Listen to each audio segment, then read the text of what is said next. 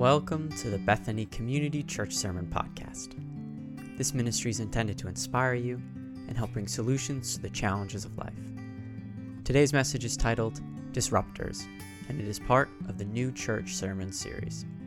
For more information about other ministries here at Bethany Community Church, you can check us out at our website at bccma.org, or you can always send us an email at office at bccma.org. And now, here's Pastor Phil McCutcheon.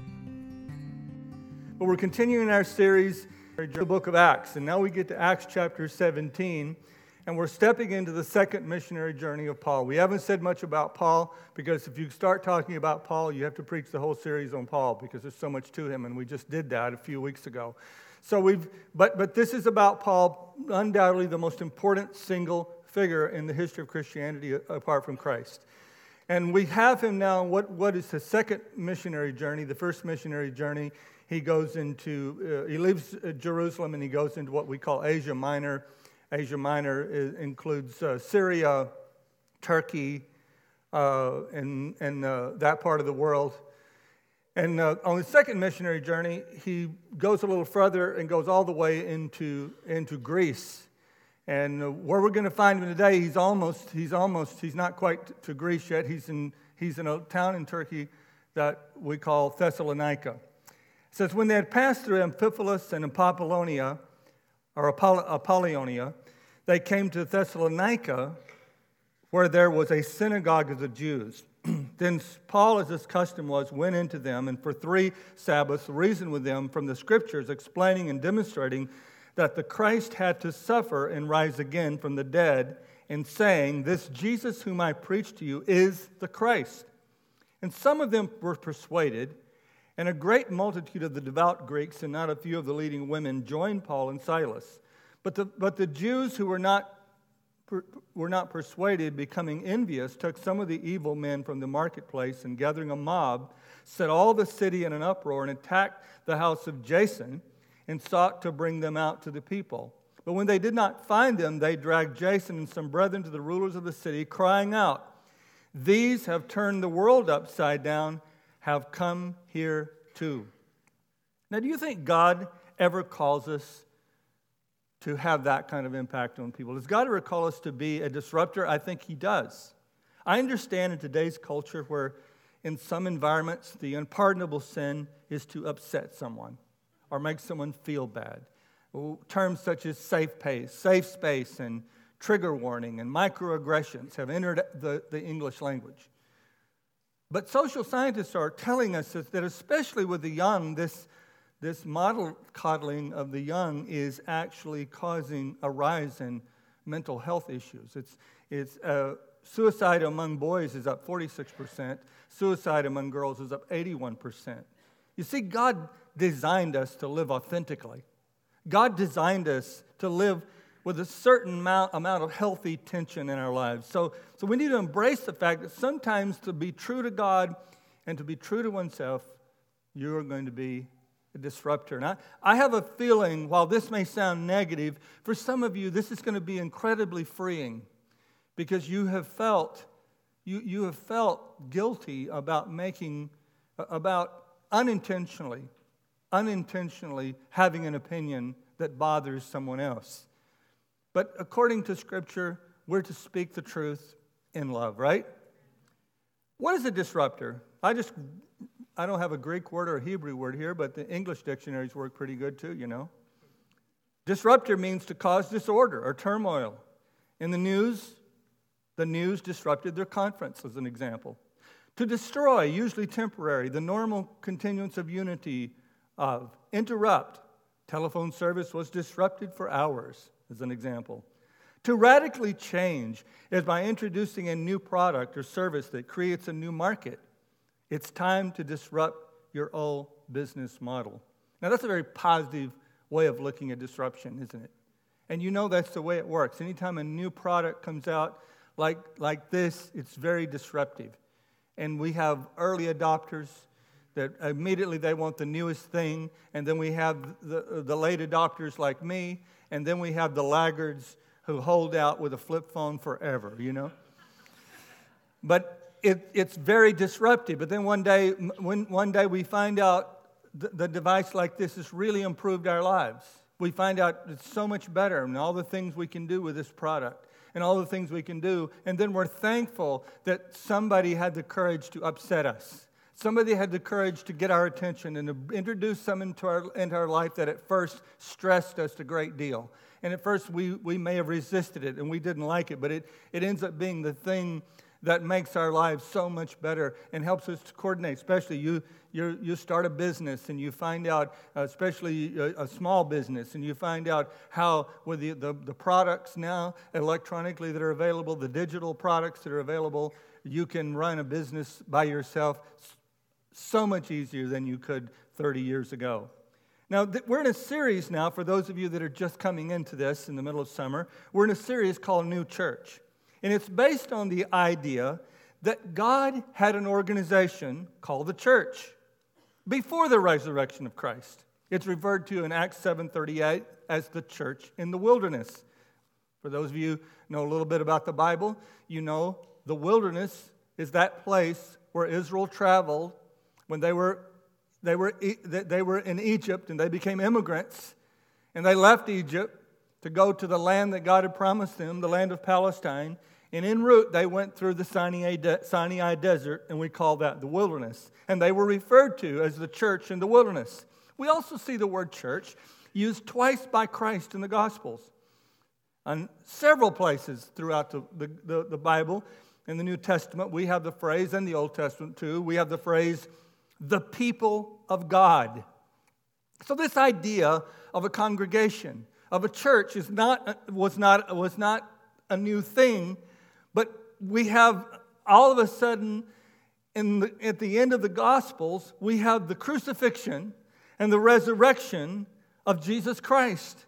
And we have the sending of the Holy Spirit that ushered in this new era. And so that's why we call this series the New Church. It's not just about you being a Christian, it's not just about you being a Christ follower, but it's about you being a part of a community of faith and a community of believers. The book of Acts is about God letting us know that Jesus is now King of the world. And God sends His Holy Spirit to remain on the earth. And in Christ's absence, He equips Christ's followers with the Holy Spirit and the Holy Spirit, instead of a temple in Jerusalem, the saints, I mean, instead of a temple in Jerusalem where people travel to, the, the New Testament has one little phrase that's very important. It says, you are, Your body is the temple of the Holy Spirit. And now I know we use that phrase, especially with our young people, to encourage purity in their lives. And that's a good, that's appropriate use of that verse. But that verse is a lot bigger and a lot deeper than that. That verse means that people come to you not to worship you, but they come to worship the Christ that is in you. And by meeting you, they're, they're, they have the potential of meeting the high priest. You know, they, they would go to the temple to meet the high priest and have their sins forgiven. They would go to the temple and meet the high priest to, to have, their, have themselves exonerated. I know we found out this week that, uh, that the courts can't exonerate you if you watch the Mueller hearing. You know, we found out that, that, that he didn't have the authority to exonerate, but I want you to know there's a God in heaven that has the authority to exonerate you. Amen? Not just not just say you're not guilty, but actually pronounce you righteous, exonerated in Christ. So you are the temple of the Holy Spirit. So together we form this amazing, a wonderful, incredible thing called the Church of Jesus Christ that's going to all the world. We're unleashing the temple of God on the world. So listen to the words of the crowd uh, in uh, Acts chapter 17, verse 7. See, that, that movement that began in Jerusalem because of persecution in Acts chapter 8, which we didn't deal with that. And I hope you will pick up a reading plan and you'll read the book of Acts. And so you can get all the gaps that I can't fill in with the time we have. But because of persecution, this, this church began to spread to the surrounding nations and the surrounding cultures. So Jesus, the Jewish Messiah, is also seen as the king of the world, the king of the nations. Now, listen to the words of the crowd, and you can see what triggered them this certain group. Acts 17, verse 7. Jason has harbored them, and these are all acting contrary to the decrees of Caesar, saying there's another King Jesus. And they trouble the crowd and the rulers of the city where they heard these things. Now, we know they were being manipulative in what they were saying, but they were trying to make the apostles look as bad as possible. Now, I understand today that the idea of a separate identity with the rest of the world is very uncomfortable to some of us, and maybe all of us, maybe most of us. The idea of us and them, especially if you're kind of new to Christianity, that's probably something that you're not real comfortable with. The idea it's us and them feels bad, but we got to understand something. It's not us versus them, it's us for them. It's us serving them. It's us loving them. When I, when I go to the doctor to be treated, it's us for me. They are not versus me, opposed to me, but they're, they are differentiated from me. They have a different role than me. If I want to get better, I need to follow the doctor's orders.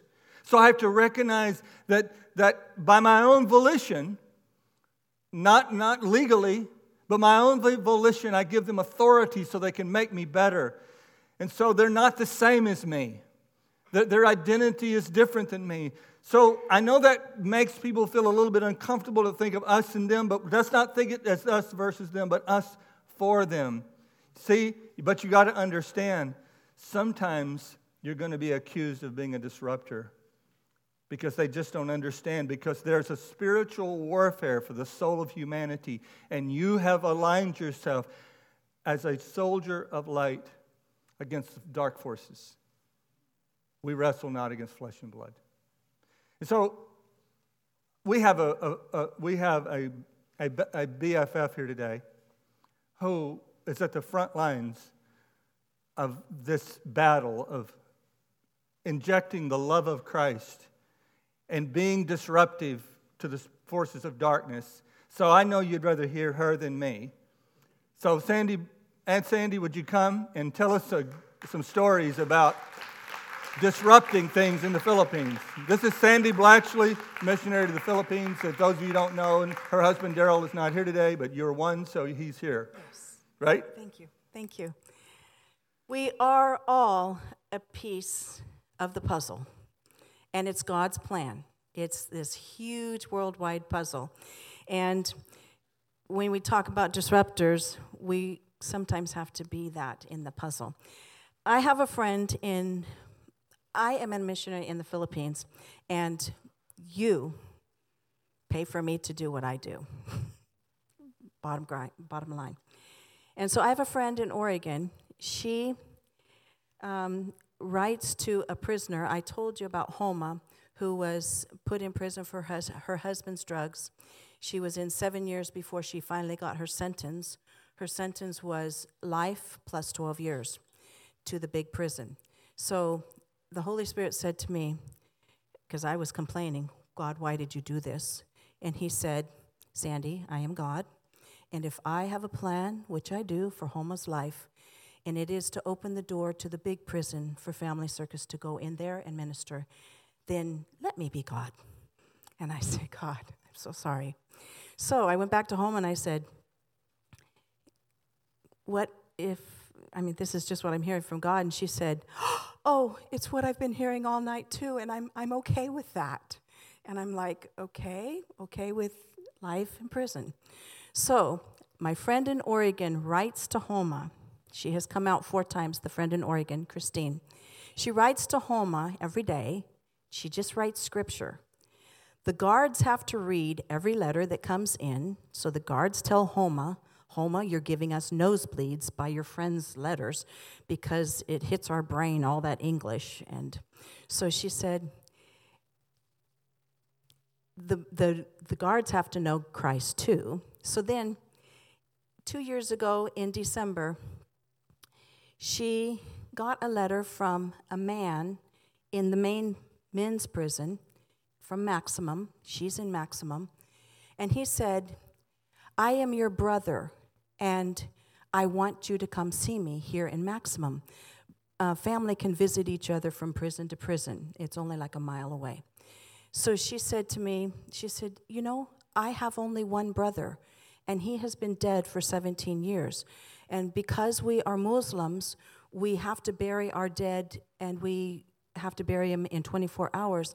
She said, So he was in Manila somewhere, and we were in Zamboanga. And she said, So we didn't go, but she said, He has been dead for 17 years. We had something for him, awake, but he's been dead. And so she said, I didn't know who this man was that was saying, Come see me, I'm your brother. So she said, I wanted to get out of prison though for a day. So she said, I signed up to go visit him. So she went over to the other prison and she said, I knew when I saw the man, he was not my brother. She said, he was coming to me with his arms open wide and a big smile on his face. And she said, wasn't my brother. He was old and he was ugly. She said, so, but the closer he got, it was his eyes. That was my brother. So after 17 years, she finally saw her brother again. He wasn't dead. So I said, Oh, Homa, then you got a chance to tell him about Jesus. Because Homa, as a Muslim going into prison, would go to the Muslim services, but then the born again Christians would come in and she would stand at the jail bars and listen to the name of Jesus and cry and weep. And they would hit her and say, What are you crying about? And she says, There is just something about the name of Jesus. It, it hits my heart. I can feel that name. So I told her, You can tell him about Jesus. She said, Just wait. She said, I told him, You know, I'm not the same person as I was when I was a child. And he says, Yeah. And she says, You know, I have a new family. She said, um, I'm just not the same. And he said, Yeah. And she said, I'm born again now. And he said, Yeah, so what? So am I. So God is working in the Muslims in every way.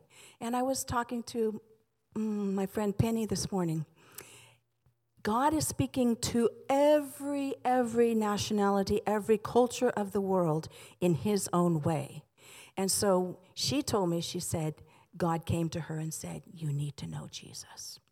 So, Jesus is the p- most powerful name, and we are a part of that huge, huge puzzle that God has to let every person in this world know the name of Jesus. I want to thank you. You, yes, this is my happy place. Because when I come here, the love here, the, the heart for missions, the heart that God has, is so strong in this church that it is like mm, going on my favorite picnic or something. So thank you for all the times that you give to, that you eat at um, Aunt Sandy's, that you give because God is powerful in you. Tell them how he found his sister. Oh, oh, oh. This is a cool part of the story. The, the mail. About me. Dean, Dean, Oh. The mail comes into the main prison, which is the male prison, and it gets sorted. When it got sorted, the name Aldam Sali, the name Homa Sali. So whoever sorted it just looked at Salih. Aldam is in the men's, Homa is in the women's. So they looked at the name Sali and gave it to Aldam. Aldam looked at it when he got it. Whoa, first letter after 15 years. And, he's, and he had no visitors in 15 years. And he said, Wow, USA, Oregon. I don't know anybody in Oregon. I don't know anybody in USA. I don't know any Americans. So he wrote to Homa because it was the same address. So he wrote over to her, and that's when he invited her to come. So Homa told me that, and so this Christmas I asked Homa, Homa, give me a list of 10 women here in the prison that don't get any visitors. She gave me 10 women, and I said, and it's better if you give them to me if they're Muslim. And so she said, okay. So she gave me this list. And on the list, probably nine were Muslim out of the 10. They have been there 17 years, 22 years, 15 years, 13 years, absolutely no visitors. So, I got all of their Christmas wish list and you bought it for them. And so they were so excited because for, for the first time in how many of the years they'd been there, somebody cared about them. So, um, I, my son, when he was 15, would go down to the Muslim beach in another town about five hours away. And he met a Muslim man, and he just kept the relationship with him. That man eventually had 12 children. Well, he died three years ago. And when he died, his children, one of them, his name is Ding, was sitting after the burial and he was crying and somebody and so my son asked why is he crying because muslims don't usually cry at a funeral and so he said well he won't be able to finish college because his father's dead now and he was the breadwinner of the family so my son said i will finish paying for his college and so he has been paying it so this march ding was in town and he was staying with me and uh, we asked him, Would you like to go to the prison with us? And he said, Yes. And so we took him to the prison. He said, I have an aunt in there. I said, Okay. So when I went, um, I asked the name. The name was one of my 10. And so I called for her to come be able to visit with me that day. And when she came, she thought she was just coming to see me. But she looks and sees a boy who was five years old, and it was 17 years she hasn't seen him. And she, he looked at her, Auntie, and she looked at him, Ding. And it was this joyous meeting again after 17 years.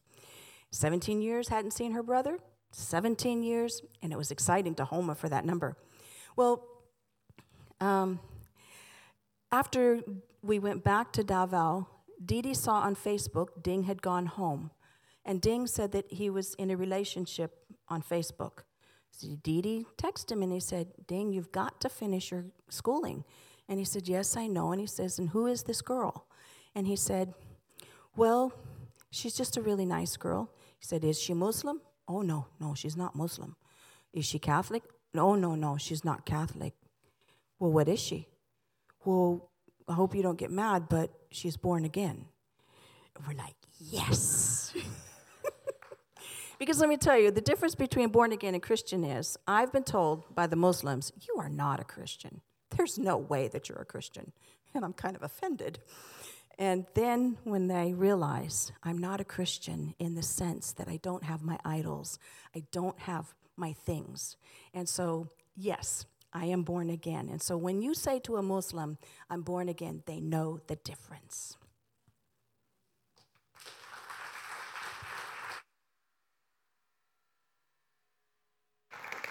By the way, your, your giving uh, go, uh, goes to support th- that kind of ministry. So thank you for giving to, to missions. Uh, how can people give to our missions program, Jay? What's, what's the easiest way? Say, what? How do they do that? Go to the app or online? Or talk to one of our great hospitality people if you want to get going with your giving to missions. Uh, so that w- your support goes to this incredible lady and their incredible ministry. Also, if you want to hang out with uh, with Sandy tonight and hear some more stories and talk to her, she's going to be here at 6:30.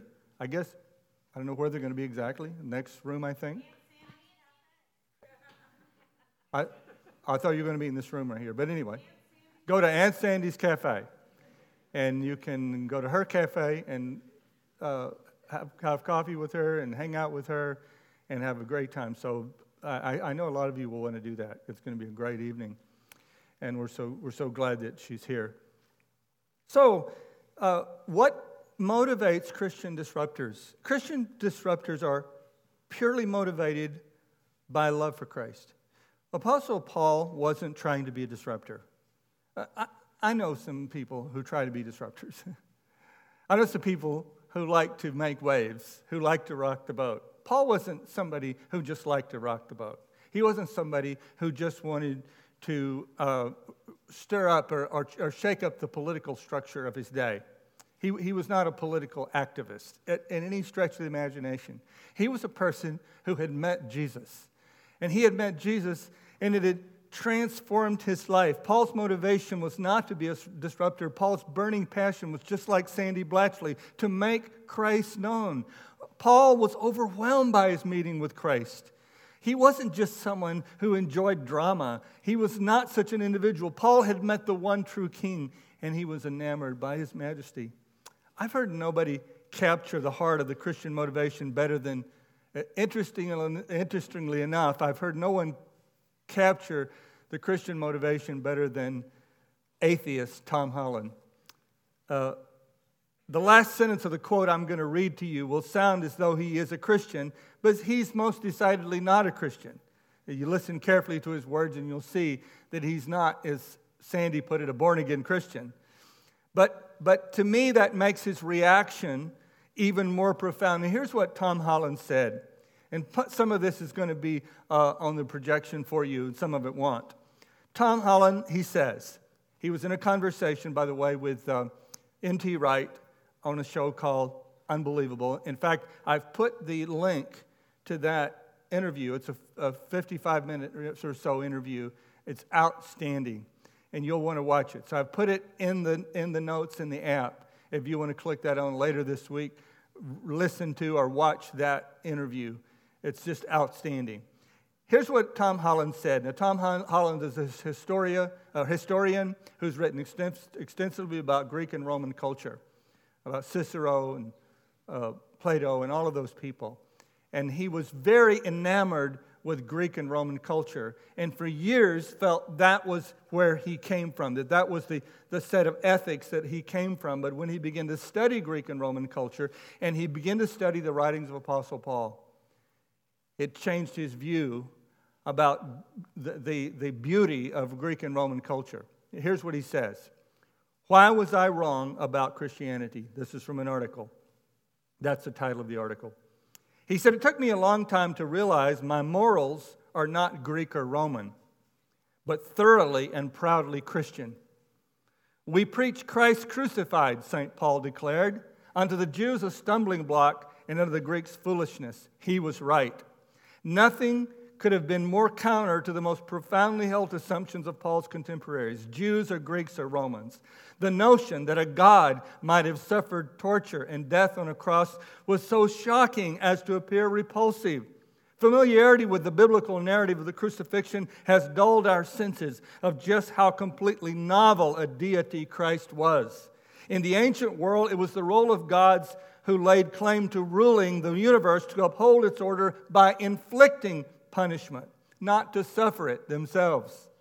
Today, even as belief in God fades across the West, the countries that were once collectively known as Christendom continue to bear the stamp of the two, two millennia old revolution that Christianity represents. It is the principal reason why, by and large, most of us who live in a post Christian societies will take for granted that it is nobler to suffer than to inflict suffering. It is why we generally assume that every human life is of equal value. In my morals and ethics, I have learned to accept that I am not Greek or Roman at all, but thoroughly and proudly Christian. Isn't that amazing? Isn't that amazing? Because if you, if you study Greek and Roman culture, they considered their slaves property, their children were property. They would kill their children without any retribution. They would kill their slaves. Women were treated horribly. It was, it was the message of, of Paul and his view of Christ that transformed the world and really provided the basis for Western civilization. You need to be thoroughly and proudly Christian today. You need to be, you need to step out through those doors and into that world and be proud that you are a follower of Christ and not be so worried about being a disruptor. Thank God that Paul was willing to be a disruptor. Because he was willing to be a disruptor, The world does not know how thankful they should be. It, we have the rare exception, like a Tom Holland, who realizes that the world owes its value to humanity.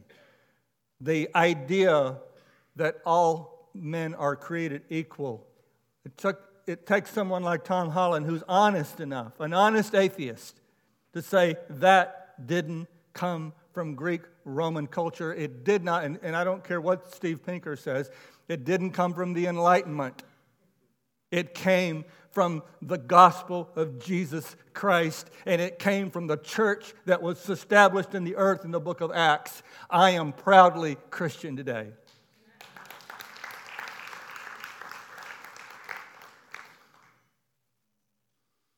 Make sure that people are resisting your love for Jesus. Make sure that's what you're resisting. Make sure they're resisting the Christ that Paul preached. Romans 5 8 says, But God showed his love for us, that while we were still sinners, Christ died for us. Christian disruptors are not people who are trying to be disruptive. Paul was not trying to be disruptive, and in fact, wasn't disruptive to, to everybody. It was just a small group of people. And that's how it's going to be in your life. That's how it's going to be in your life, too. There's just going to be that one family member that sees you as a disruptor. There's going to be that one neighbor, that one peer, that one person in your social group. He's going to see your living out of your faith as being disturbing to them. And, but, but, that one, but that one accuser can make a lot of noise and can make you miserable. Maybe they live in your house, right? That's tough, right? Christian disruptors, though, what are we doing? We're just living out our dedication to God. The Bible says in 1 Peter 4:15, if you suffer, it should not be as a murderer or a thief or any other kind of criminal or even as a meddler. However, if you suffer as a Christian, do not be ashamed, but praise God that you bear that name. A letter defending the new church was found in about 130 AD. They believe it was written. It was written to someone, Diogenes, and in one place it says, and this is talking about those early Christians, it said they marry like everyone else and they have children, but they do not destroy their offspring. They share a common table, but not a common bed. They exist in the flesh, but they do not live by the flesh. They pass their days on earth, but they are citizens of heaven. They obey the prescribed laws, all the while surpassing the laws by their lives. They are dishonored, and yet in their very dishonor they are glorified. They are spoken of ill, and yet are justified. They are reviled, but they bless. They are insulted, but they repay the insult with honor. They do good, yet are punished as evildoers. When punished, they rejoice as if raised from the dead. They are assailed by the Jews as barbarians. They are persecuted by the Greeks, yet those who hate them are unable to give any reason for their hatred. I'm not only proudly Christian, and proud of the Christian faith. I'm proud of the Christian church and our record of, of, of beauty in the face of darkness. Governments who shut down churches don't shut down churches usually because they are opposed to their belief. They don't care what they believe. They don't really care if they believe in Jesus. Governments that are opposed to the church are opposed when they find there's a community of believers who aren't afraid of them.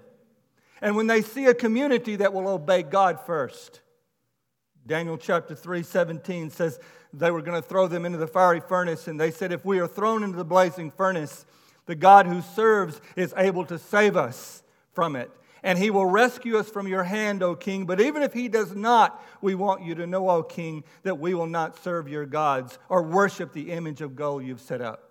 This is, this is the heart of a Christian disruptor. Not disrespectful, not mean spirited, not angry, but simply to say to every other authority in your life. It includes the authorities in your family, the authorities in your work, the authorities in your community, that our first loyalty is to the King of Kings and the Lord of Lords. Amen. That our first loyalty is to serve Christ. And we will do that beautifully, we will do that compassionately, we'll do that humbly. But don't make any mistake about it. You are not our King. We disrupt many ways. We disrupt by parenting as Christians. Somebody is going to be disturbed if you parent your children as a Christian. Somebody in your family is going to feel you're depriving and abusing your children. We disrupt by managing our sexuality as Christians. Somebody's going to be offended. Somebody's going to be upset if you manage your sexuality as a believer. We manage our money as Christians. Somebody's going to raise an eyebrow and somebody's going to feel disturbed when they find out how much money you give to God's work. We, we disrupt by choosing our politics as Christians. We, desert, we, we disrupt by those decisions.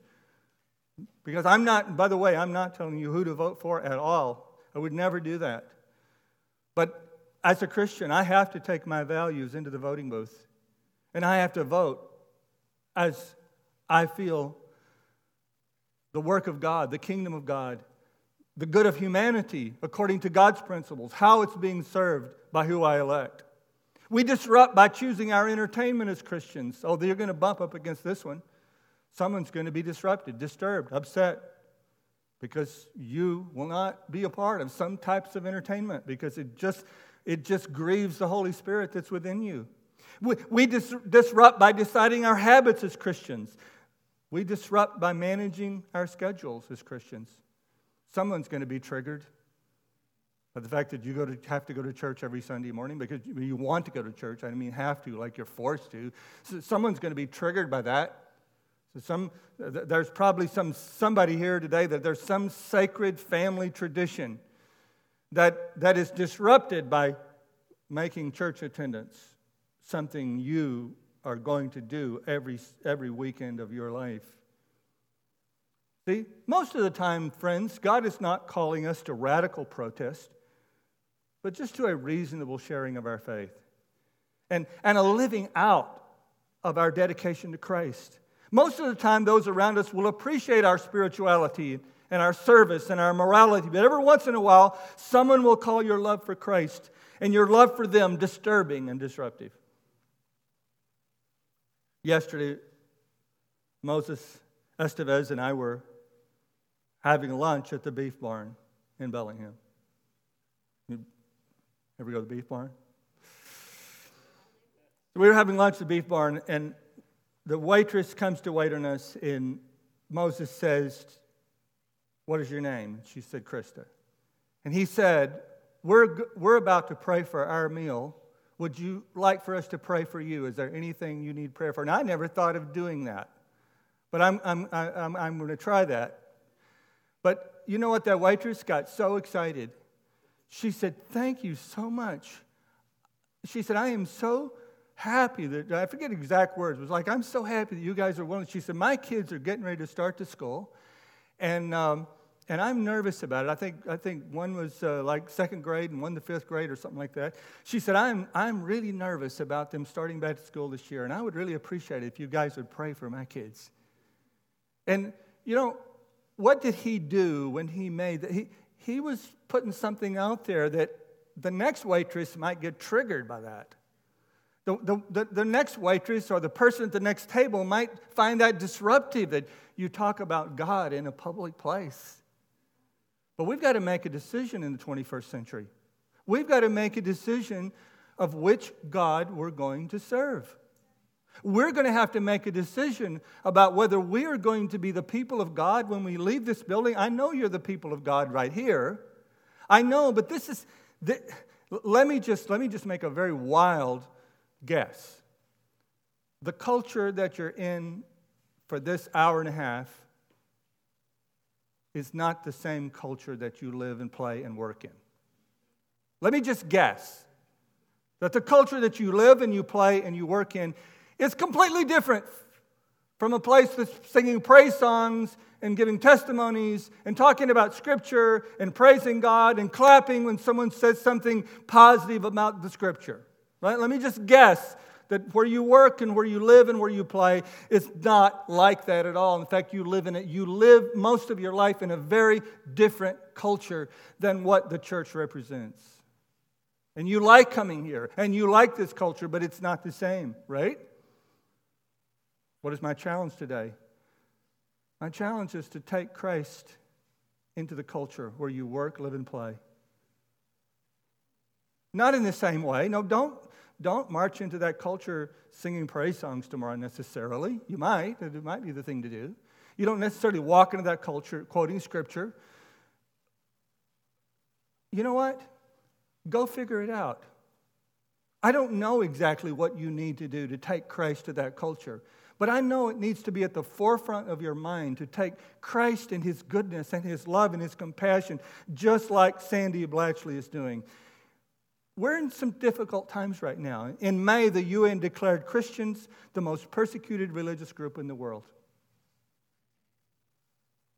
But we're not going to talk Christian privilege. That's not what we do. That's not our game. We, we, we count it an honor to suffer with Christ.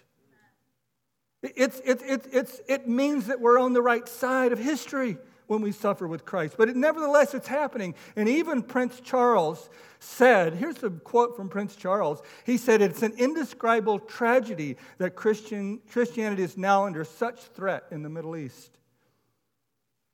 1 Peter chapter 4 verse 12 says, "Dear friends, do not be surprised at the painful trial you're suffering as though something strange were happening to you." Now I'm going to, I'm going to bring this to a close. And I'm, I'm not going to share everything else I was going to say, but I think I've completed my thought today and unburdened my soul.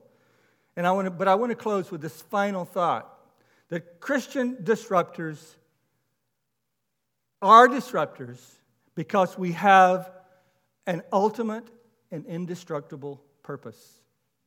Paul said in Acts 20 24, I consider my life worth nothing to me. Wow.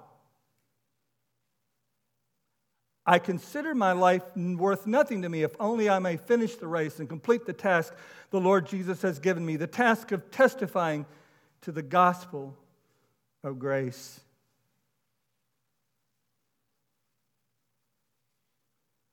I realized quite recently that I was placing too much of my joy and my happiness in my identity as a preacher. And I, and I began to pray about that because I was getting too unhappy. You know, that's how kind of uh, that's how you judge your idols. When you get too unhappy when something doesn't go well, there's a good chance that that thing is your idol.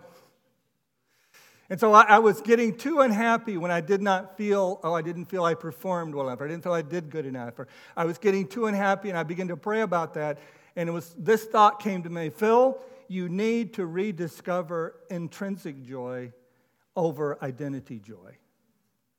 And intrinsic joy comes when my identity is in Christ, and my, and my, my intrinsic joy is that inner knowledge that Jesus Christ in me will triumph over every problem that I have. Intrinsic joy is that inner knowledge that I am a child of God, and no matter what happens, no matter how good or how lousy I perform, it doesn't change my status as a child of God. And it's Jesus didn't die on the cross so I could preach well. Jesus died on the cross to make me his son. Jesus died on the cross so I could be with him forever and forever and forever, and nothing can change that. So, the decision I'm calling you today is the decision. Here's the decision, and here's the action I want you to take. I want the prayer partners to come and get in place, please. The decision I'm calling you today is the decision to start letting, listen carefully, your companions, your peers, your coworkers, your family members, your neighbors, and your friends know that you love Jesus. And that your Jesus loves them. That you love Jesus and your Jesus loves them. Now, don't go to the local synagogue and start giving a Bible lesson like Paul did. That's not what we do now. Ask God to show you a creative way to announce your greatest treasure to the people who matter the most to you. Then live it out by faithfully showing up in their lives till they either embrace the new you or ban you from their presence. Promise me you'll never be neutral again.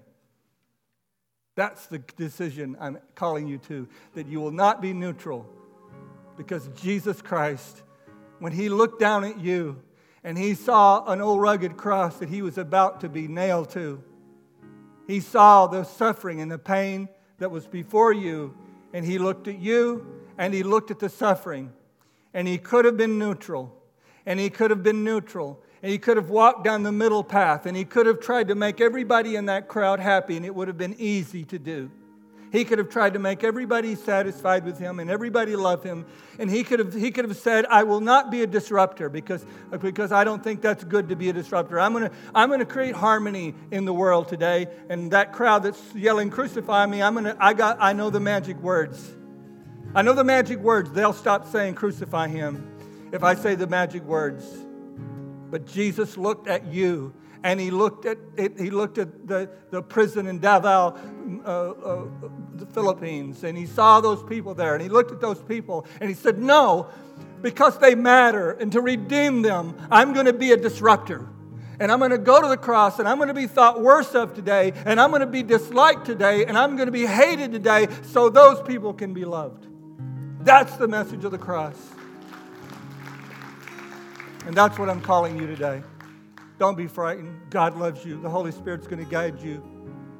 He's not going to ask you to do things that aren't within your power to do. You don't have to go from zero to 60.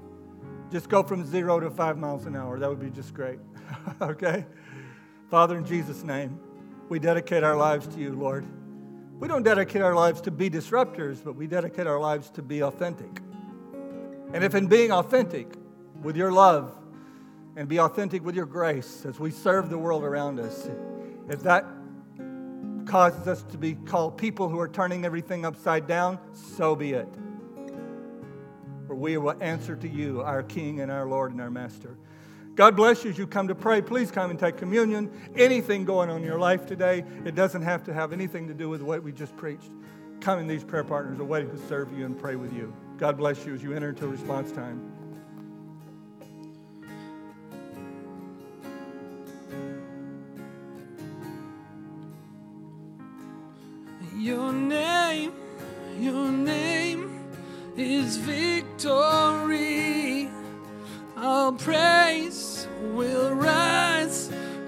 Christ the King. Your name, your name is victory.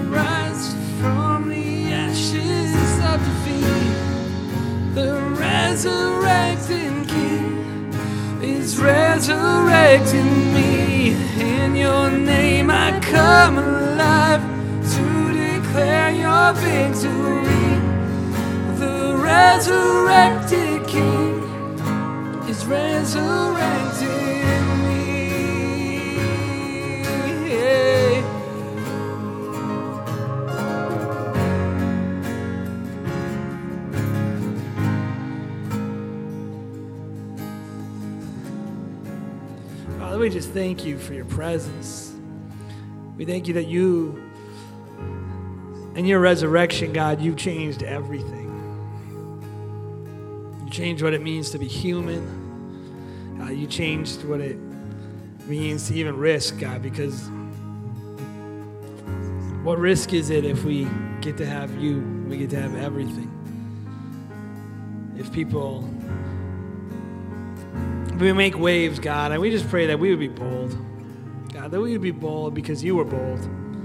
The courage of the cross and the victory of the resurrection, God. I pray that it would resonate in us, God, that we would be people who uh, would be willing to shake things up for your name, God, that our love would be such a, a standout thing that it wouldn't be allowed to be going unnoticed, that people would see us and know that we are different, God. And I pray for the person in here today who's like, in an honest moment, is like, I don't think I'm that different. People don't really notice. I pray that you would just uh, minister to them today. First, they would experience your grace, and then they would experience just a, a move of just your boldness in their life. Um, and I pray that we would get plugged in, God, to God's word, um, prayer, prayer, into Christian community. These are the things that make us um, into people who can go into the world and just have such a marked difference because of our love. Just like a Sandy, just like all the people that we look up to that are just spiritual giants. I pray that we would realize the difference between us and them is not some amazing, magical anointing or something that we can never have, but it's just they've spent more time with the source. And I pray we get connected, God.